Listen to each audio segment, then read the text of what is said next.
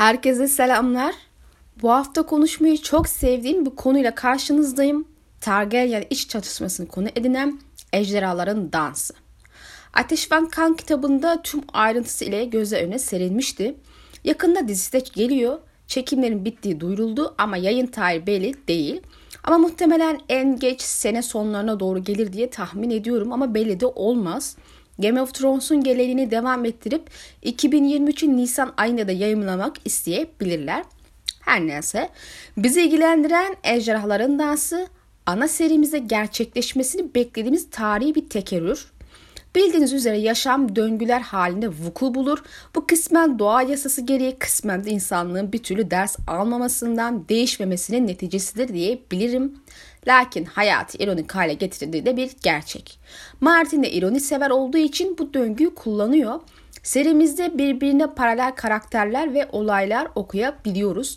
Yıllar evvel sorulduğumda ejderhaların dansının tekrar edeceğini ve bunun bir kitabın konusu olduğunu açıkladı. Yani yeni bir Targaryen iç çatışması beklemekteyiz.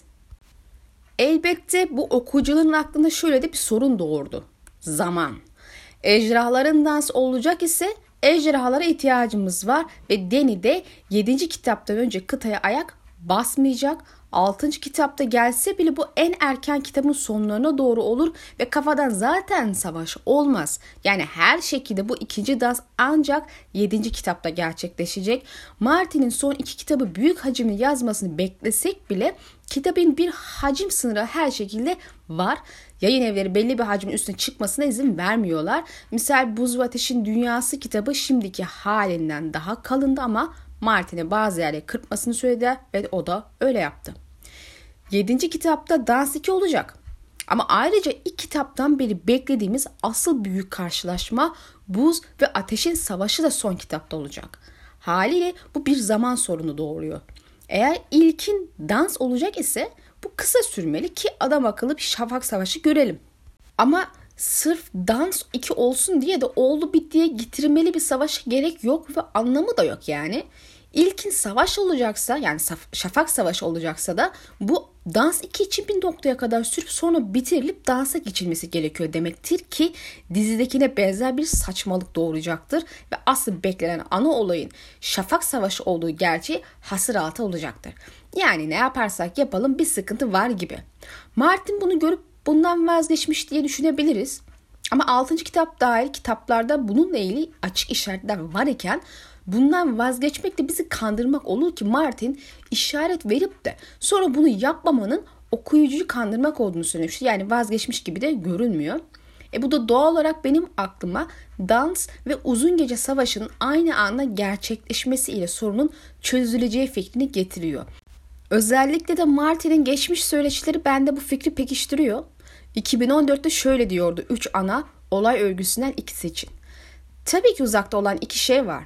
Sur'un kuzeyindeki şeyler yani ötekiler ve sonra diğer kıtada ejderhalar ile Targaryen var. Elbette Buz ve Ateş'in şarkısı isminin Buz ve Ateşi. Şimdi ayrıca Tasla anlattığı mektupta Stark Lannister Savaşı ile beraber bu üç ana olay örgüsünü tehdit olarak belirtmişti Westeros için. Bunu da hatırlayalım. Serinin isminin Buz ve Ateş'in şarkısı ve bu ikisinin savaş vermesinin temelinde ahenk denge için, insanlık için bir tehdit olduğunu unutmayın. Yazar Frost'un e, kıyametin buz ve ateşten geldiğini anlatan şiirinden ilham aldı ve yazara ikisiyle mi yok olacak diye sorulduğunda gülüp yorum yapmayacağını söyledi ve ekledi. Bütün insanların ölmesi gerektiği doğru. O halde iki tehdidin aynı anda vuku bulması daha doğru olacak. Martin Westeros'taki insanları hırs, güç ve para için kış geliyor tehdidini görmezden geldiğini söylüyordu. Haliyle böyle başlayan ve devam eden bir sürecin aynı şekilde sonlanacağını düşünmek çok yanlış olmaz. Böylece bir tarafta ejderhalar birbiriyle savaşırken Diğer yandan ötekiler saldırır ve her şey karman çorman bir hale gelir. Martin 6. kitabın işin içinden çıkamadıysa 6. kitapta işin içinden çıkamadıysa 7. kitapta nasıl çıkacak ben çok merak ediyorum. Biliyorsunuz 11 sene oldu hala kitap matap yok bu sene de beklemeyelim hayal yani. Elbette olur da 8 kitaba çıkaracaksa e, seri Martin O halde 7. kitapta rahat rahat dans okuruz. Sonra 8. kitapta ötekileri okuruz ama açıkçası bir e, dans için de kitabı 8. çıkaracağını sanmam. Ama en önemlisi bunu gerçekten hiç istemem. Çok anlamsız benim için. Allah bilir ne zaman biter seri bitmeme tehlikesi de bir hali yüksek biliyorsunuz. Zaman sonra ışık tuttuğumuza göre şimdi meseleye giriş yapmaya başlayalım. Tarihin tekerrürü ve oluşan şartlar konusu başlayacağız. Tarihi tekerrür ediyor demiştim. Bunun sadece dansın kendisiyle gerçekleşmesi şeklinde sınırlandırmamak gerektiğini düşünüyorum. Tarih araştırmaları okurken mesela işte Anadolu, Dağ ve İslam coğrafyasında son bin senede bu döngünün en az iki kere gerçekleştiğini ve şu an ikinci döngünün sonunda olduğumuzu fark ettim. Zira bayağı benzer ortam ve şartlar var. Ateş ve Kanı okurken de benzer şeyi fark ettim. Şimdiki kitaplarda oluşmaya başlayan ortam ve şartların bazısı Targaryen hükmünün başladığı ilk 150 yılındaki bazı ortam ve olaylarla benzerlik gösteriyor. Bu kısımda bunlara değinmek istiyorum. Benzerliklerden yola çıkarak öngöreceklerim illa gerçekleşecek demek değil elbette. Sadece benzerlikler dikkatimi çekti ve Martin kasıtlı yapmış ise benzer olayların ileride gerçekleşmesini görme olasını dikkat çekmek istedim sadece. Tabi unutmayalım ki tarihin tekür etmesi birebir kopyalı yapıştır demek değil. Genel temanın, hatların, şartların benzer olması demektir. Dini uyanış, ayaklanma potansiyeli ile başlayalım. Martin'e göre Melisandre'nin tetiklediği bir dini hoşgörüsüzlük ortamı Westeros'ta kol gezmeye başladı ve bu dini uyanış da devam edecek. Yani Westeros halkı farklı inanç ve dinlere karşı artık eskisi kadar hoş yaklaşım göstermeyecek gibi görünüyor. E bir de unutmamak gerekir ki yani 200 senede süren bir savaş ve yıkım ortamından bahsediyoruz. İnsanların yaşadığı kayıp ve acılar, bozulan morali ve umutsuzluk hisleri karşısında din kucaklayıcı ve moral verici bir psikolojik yardım sunar. Haliyle insanların dini eskisinden daha fazla yönelmesi ve hassaslaşması doğaldır. Bir de buna Melisandre gibi dinlerine saldırıp tanrılarını yakıp yıkan bir karşı düşman din eklenince kendini tehdit altında hisseden insanların sayısı çoğalır. Yeni yüce rahibin seçilmesi ve halktan bulduğu destek tam da bunun sonucu. Bu yeni yüce rahip çok mütevazi giyinen, lüksten uzak duran, hatta hırpani bir görüntüsü var diyebileceğimiz bir resim çiziyor ki bir de ben sizdenim diyen bir e, imajdır halk için.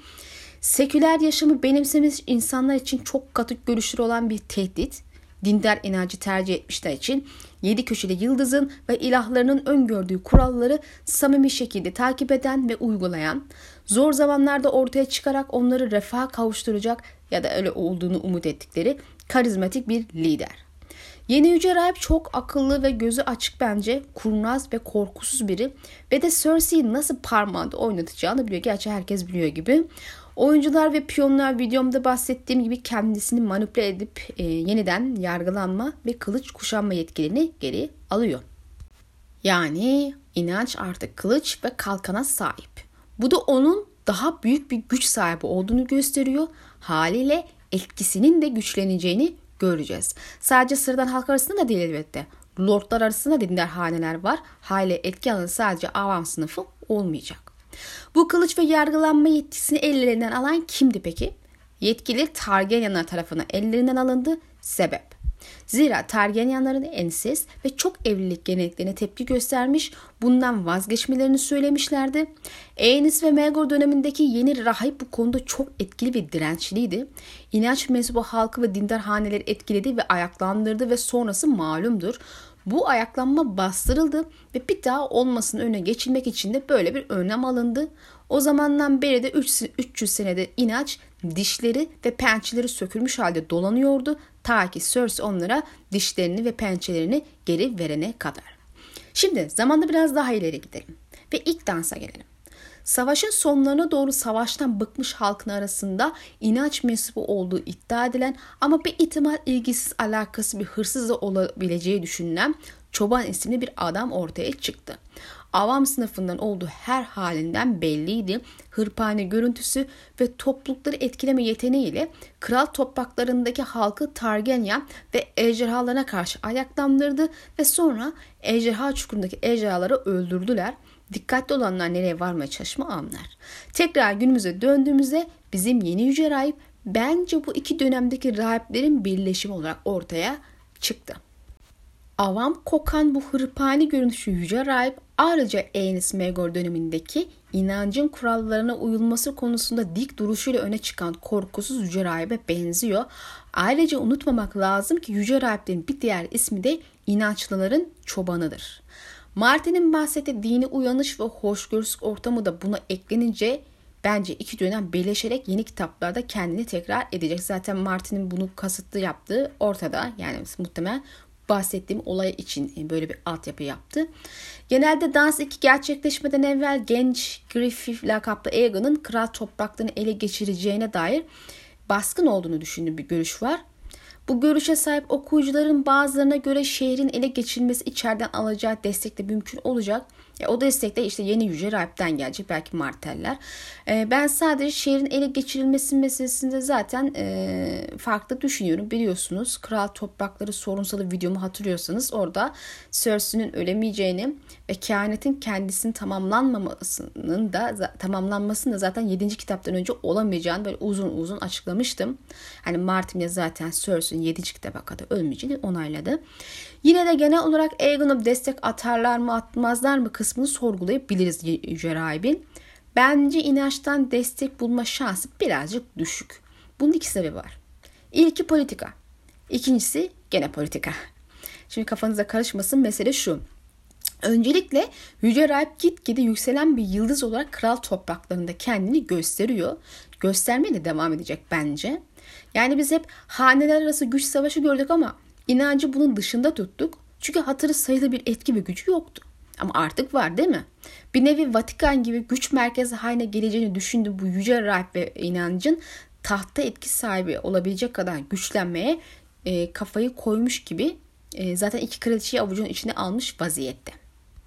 Cersei ve Tom'un temelde hükmetmesi kolay, zayıf figürler. Zeki insanlar için en azından. E, Tom'un kesinlikle zaten öyle ve Cersei kolay manipüle edebildiğini kanıtladı. Zaten Cersei tehlikeli bir durumda yargılanmak üzere e, çünkü. Genç kraliçe de adamın elinde hayatta kalmak ve tacını korumak istiyorsa inançlı işbirliği yapmaları gerekir. Şimdi bu Yüce Rahip Efendi ne diye böyle kolay kolay etki altına alınacak birliğini gidip Aegon ya da Daenerys ile değiştirsin. Aegon'u kontrol altına alabilir diyebilen olabilir ama yanındaki adamlar bunu asla izin vermez. Kaldı ki Aegon artık John Connington'ı bile dinlemez hale geldi. O iş o kadar kolay değil yani. Ee, bundan daha önemli sorun ise dişlerini ve pençelerini geri almış inanç. Elinden bunu alan bir Targaryen mensubunu neden desteklesin? Gücünü yine elinden geri alsın diye mi? Aegon tarafı onu Dany ile evlendirmek istiyor unutmayın. İnanç desteklesin diye 3 ejderha ve en az 30-40 binlik bir orduyu elinin tersiyle itmesini bekleyemezsiniz. Savaşmayı göze alarak da Deni'yi elinin tersiyle itemezler. İkisi savaşacaksa bu şartların ikisi, ikisini zorlaması yüzünden olur. Kaldı ki Targaryen'ların tahta çıktığında inancın gücünü ellerinden almayacaklarının teminatı da yok. Bu adamlar bugün tamam dese yarın tahta çıkan başka bir tekrar başka biri tekrar enses işler sonra gider inançtan gücünü geri alır. Hele ki ejderhaları da işin içine katarsak iş daha da fena hale geliyor. Ve unutmamak gerekir ki tahta müdahale etmelerine izin vermez ejderhalar. Bu risk büyük ve göze alınacak bir şey değil. Aegon inanç için bir şey kazandırmaz kaybettirir en azından kesinlikle orta ve uzun vadede. Lannister'ları ve Tyrell'leri kontrol etmek daha işinize gelecek, daha kazançlı bir iştir. E bu bahsettiğim sebeplerle inancın her geçen gün artan gücüyle Targaryenlere karşı olacağını, bilhassa dans başladığında meydana gelen yıkımın da etkisiyle tepkisinin artacağına inanıyorum.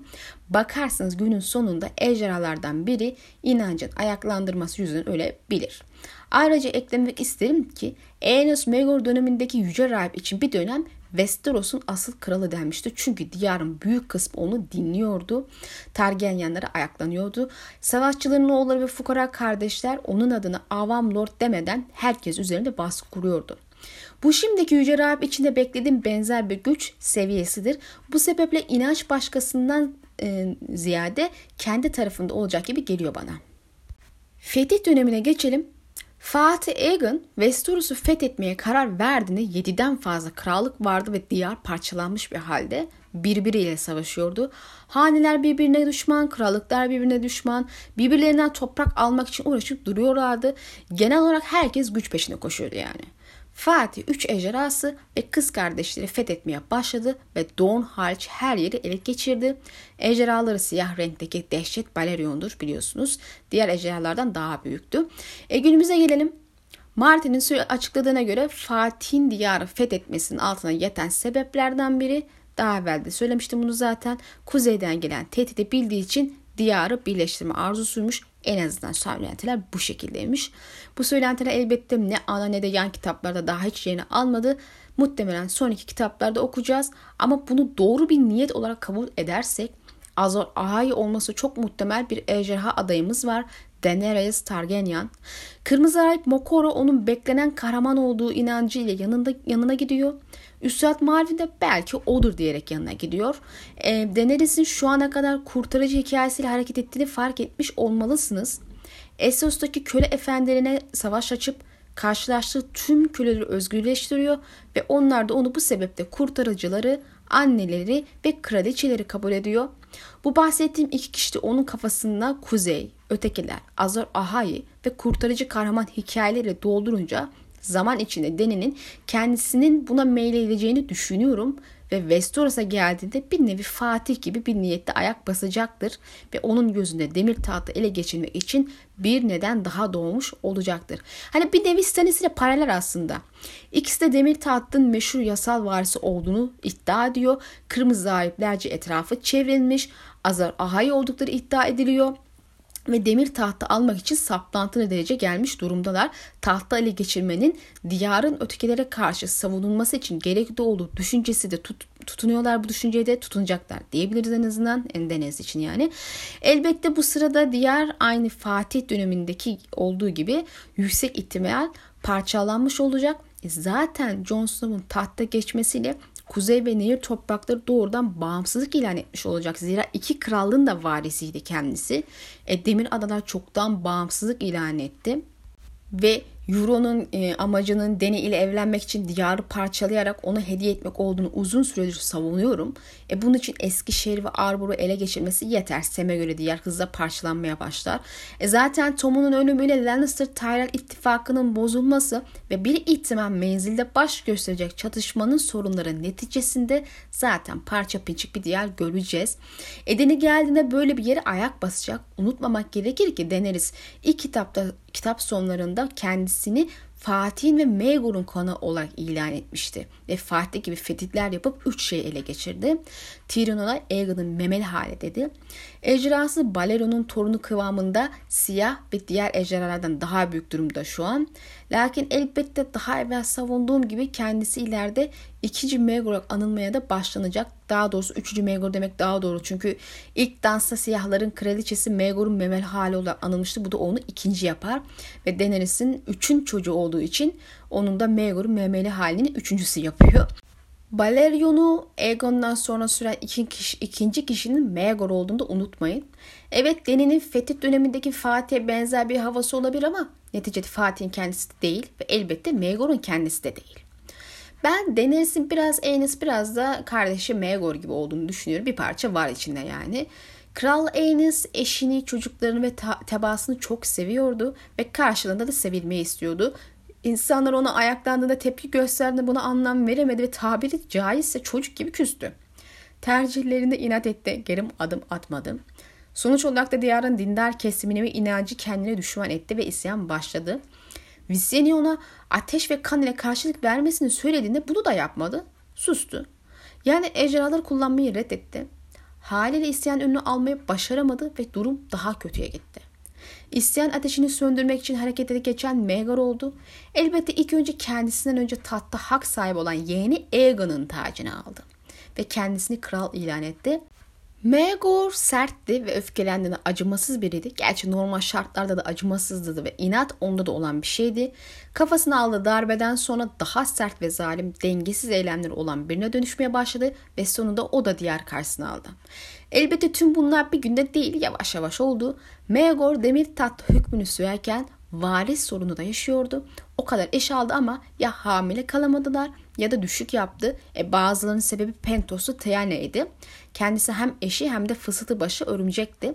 Muhtemelen Megur'un kısırlık sorunu vardı. Hasbel kadar son iki eşini hamile bıraktığında da işte ya büyüyle ya da zehirle çocuklar bu kadın tarafından öldürülmüştü. E, bu bebeklerin canavarsı doğduğunu unutmamak gerekir. Megor daha sonra yeğeni Aegon ile bir tat mücadelesine girişti ve netice olarak ejderhalar havada dans etti ve taçsız Aegon Megor tarafından öldürüldü.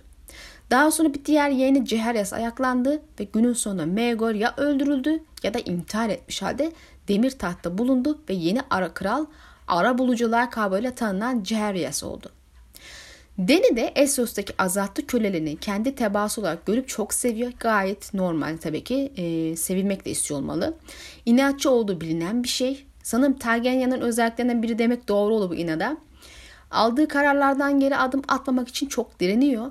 Miren'deki isyan sesleri başladığında ejderhaları kullanmayı reddetti hem de o kadar ısrar edilmesine rağmen.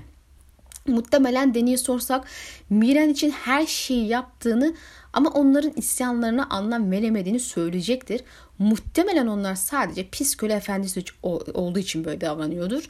Miren'e geri dönüşünün Megor gibi kan ve ateşli olacağını düşünüyoruz. Zamanla daha karanlık ve daha zalimleşen bir Daenerys göreceğimiz gibi. Megor gibi kısırlık sorunu olduğunu biliyorsunuz zaten. Doğan ilk çocuğunun büyü yüzünden canavar şeklinde doğduğunu hamile kalsa bile düşük yaptığını biliyoruz. Pentoslu bir adam tarafından sözüm ona desteklendiğini biliyoruz ve bana göre maskeli ablamızın uyardığı parfümü Ketuda da kendisi. Onun arkadaşı Varys de hem Dans 1'deki Larry Strong e, konumunda hem de örümcek lakabına sahip. E, Dany Westeros'ta bekleyen iki yeğeni var. Abi Rhaegar'ın oğulları olan Aegon ve ara buluculuğu ile öne çıkan Jon. Aegon'un sahte olması pek önemli değil. Biz etikete bakıyoruz şimdilik. Mantıken bu ikisi de Dany'den önce tahtta hak sahibi ve sırasıyla ilk Aegon sonra Jon geliyor. Dany ise eğer onlar birer çocuk sahibi olmazsa üçüncü sırada tat, tahtta hak sahibi yani üçün çocuğu için gene uygun bir sayı. Dans 2'nin de ilk aşama Aegon ve Dany arasında gerçekleşine dair neredeyse tüm okurlar mutabık kalmış durumda. Genelde genç Griffin Dans 1'deki Aegon konumlu olduğu için çünkü ismi Aegon ilk aşama demir tahtta oturacağı düşüncesi ortaya atılsa da bunun neden olamayacağını belirtmiştim. Eğer isimlerden yola çıkacak isek eğer az önce bahsettiğim Maegor dönemi ile uyumlu paralel bir başka adayımız daha var. Maegor'un ağabeyi Aenys'in büyük oğlu Aegon'un kendisi yani taçsız Aegon. Bu prensimiz de ilk aşama ejderhasızdı ama sonra ejderha sürücüsü oldu ve Maegor ile dans etti. Aslında gerçekleşen ilk ejderhaların dansı taçsız Aegon ve Maegor arasındadır. Genç Griff Aegon'un da şu an ejderhası yok ve kendisi aslında iddia ettiği gibi gerçek Aegon olsaydı bahsi geçen Aegon'dan bir yaş farklı 18 yaşında falan olması lazımdı. Elbet muhtemelen sahte olduğu için birkaç yaş daha genç 16 ya da 17 yaşlarında olmalı. Yani ya Dany ya da Jon ile yaşıt yani yaşlar neredeyse aynı ve Viserion sürmesini de bekliyoruz. En azından ben bekliyorum. Sonradan ejderha sahibi olacak gözüyle bakıyorum. Sizi bilmem ama şimdiki Aegon bence Maegor'un yeğeni Aegon'u anımsatıyor. Dans 1'deki Aegon'u değil ki. Gerçekten Dans'ın Aegon ile isim dışında hiçbir benzerliği yok. İnsan biraz benzer yani. Bakın Dany nasıl e, Rhaenyra ile benzer noktalara sahip. Deni de yeni bir Megor gibi Aegon ile dans edip muhtemelen onu öldürebilir. En azından çoğu kişinin beklediği şey bu. Daha sonra ise diğer yeğen kendini gösterecek Jon Snow yahut o dönem sahip olması beklediğimiz ismi Jon Stark Targaryen mi diyelim ne diyeyim bilmiyorum. Buralara daha sonra geleceğiz zaten. Blackfire isyanı ile devam edelim. Gerçi bunu isyan denemez ama Blackfire Targaryen savaşı beklediğimiz bir şey. Neticede Aegon aslında bir Blackfire gözüyle bakıyoruz ve doğal olarak ikisi de savaşırsa bu Blackfire ve Targaryen savaşına dönüşmüş oluyor. Bu da aslında bence dans gibi bir aileci savaş. Şimdilik bahsetmek istediğim son benzerlik kış ateşi salgını. Gerçi aynı hastalık olmak zorunda değil ama dansın sonunda bir salgın başlamıştı ve Dul Kraliçe Alicent ile beraber birçoklarını öldüren bir hastalıktı bu. Kral Jaehaerys döneminde de titreyen hastalık vardı. Bu ayrıca ikinci Deni ismini alan prensesi öldüren hastalıktı. Yani salgın Westeros'ta zaman zaman görünen bir şey. Dahası bu iki hastalık da sert kış dönemlerinde kendini gösterdi. Yani sizin anlayacağınız malum kış kapı değilken Westeros'ta başka bir salgın beklemek doğru bir beklenti olabilir. Zaten daha evvelki videolarımda Martin'in buna iması olduğundan bahsetmiştim. Şimdi kim kimdir, taraflar nasıl ayrılacak? Dans 2'den bahsederken konuşulması gereken en önde gelen şeylerden biri de ejderhaların dansında cepheleri belirleyen tarafların birbirinden nasıl ayırt edileceğidir. Bilhassa aynı hanenin üyelerinden bahsediyorsak bu ejderhaları ayırt etmek için bir isim kullanmamız şart. İlk dansta taraflara ismini veren iki kraliçenin bir ziyafette giydiği kıyafetlerin rengiydi. Kraliçe Alicent yeşil giymişken Kraliçe Rehenya da siyah giymiştir. Elbette savaş sırasında kullanılan sancaklardaki ejderhaların renkleri farklı olsa da tarihte bu iki cephe için siyahlar ve yeşiller denmiştir. Fark edeceğiniz üzere Martin birçok şeyi simge olarak kullanmayı seviyor ve renkler de bu işin bir parçası. Sırf saç renginden piç çocukların tespit edildiği bir seriden bahsediyoruz sonuçta. Tekrar günümüze gelelim. Ejderhaların Dansı 2 başladığında ilkinde olduğu gibi tarafları nasıl ayırt etmemiz gerekecek, nasıl isimlendirilecekler. Öyle ya bir ziyafete katılan iki kraliçemiz yok. Yani giydikleri elbiselerle olacak bir iş değil bu. E zaten okuyucuların mutabık olduğu ender görüşlerden biri de Daenerys'in siyahların temsilcisi olacağıdır. E ne de olsa ilk danstaki kraliçe siyahların lideriydi. Lakin dikkatinizi çekerse Daenerys'in siyah ile betimlenen hiç pek bir sahnesi yok. Yani kıyafetleri ve benzeri şeyler olarak hatta aksine Aegon aslında bir Blackfire olduğunu düşünüyoruz. Dahası Jon Snow da gece nöbetinin bir parçası olarak siyahlar rengine bürünmüş biri ve ilk kitapta siyah benim rengim falan diyordu Rob'a ve Rüyalar serimden hatırlıyorsunuz siyah buzdan zırh bile giydi. E kendisine de kara piç deniyor. Yani buradan yola çıkarsak siyahların liderinin Aegon hatta daha fazla betimlemesi olduğu için Jon Snow olması gerekir. İlk dansta babasının varisi seçilen kraliçe e, olduğu için siyahların meşru hak sahibi kişiler olmasından bile yola çıksak Siyahlara Aegon ve Jon sahip çıkmalı. Çünkü Rhaegar Meleat Prensi ve iki oğlu da doğal olarak onun meşru varisi olarak tatta hak sahibi kişiler Dany'den önce. Hali Dany'de yeşiller kalıyor. Lakin Dany yeşil de giymiyor.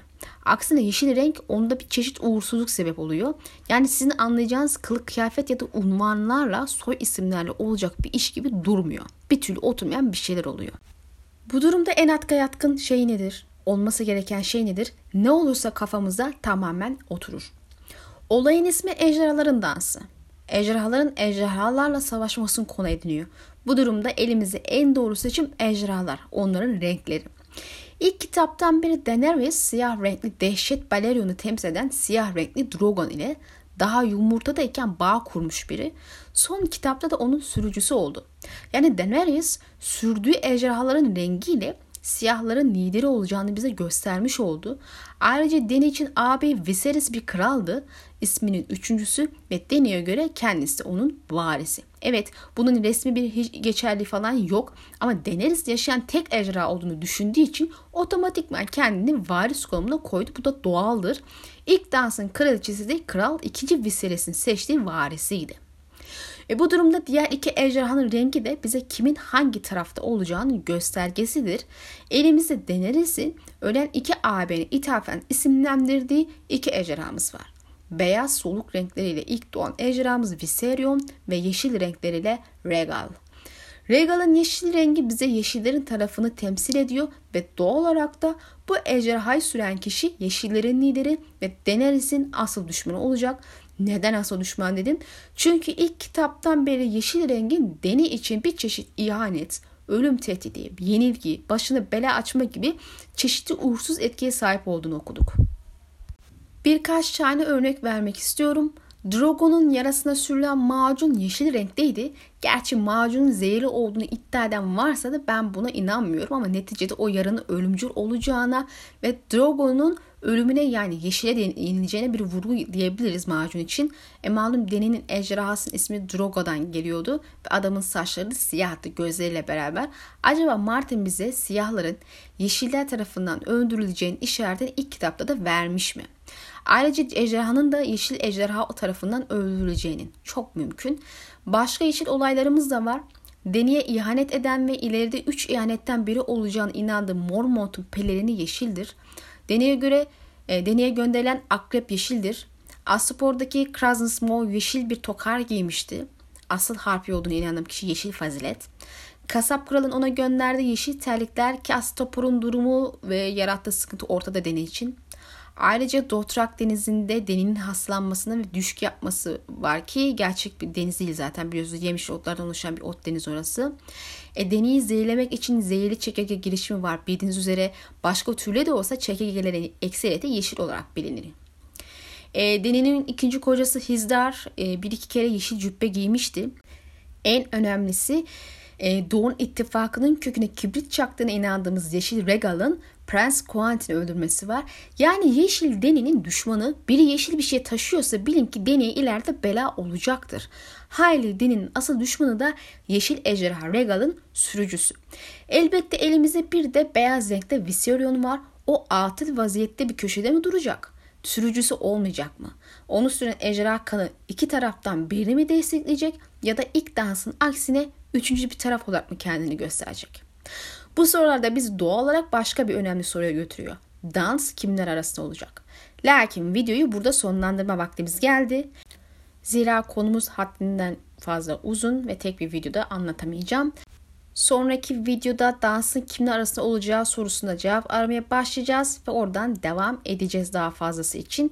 İnşallah bu videoyu da beğenmişsinizdir. Paylaşmayı ve yorum yapmayı unutmayın lütfen. Sonraki hafta görüşmek dileğiyle Allah'a emanet olun.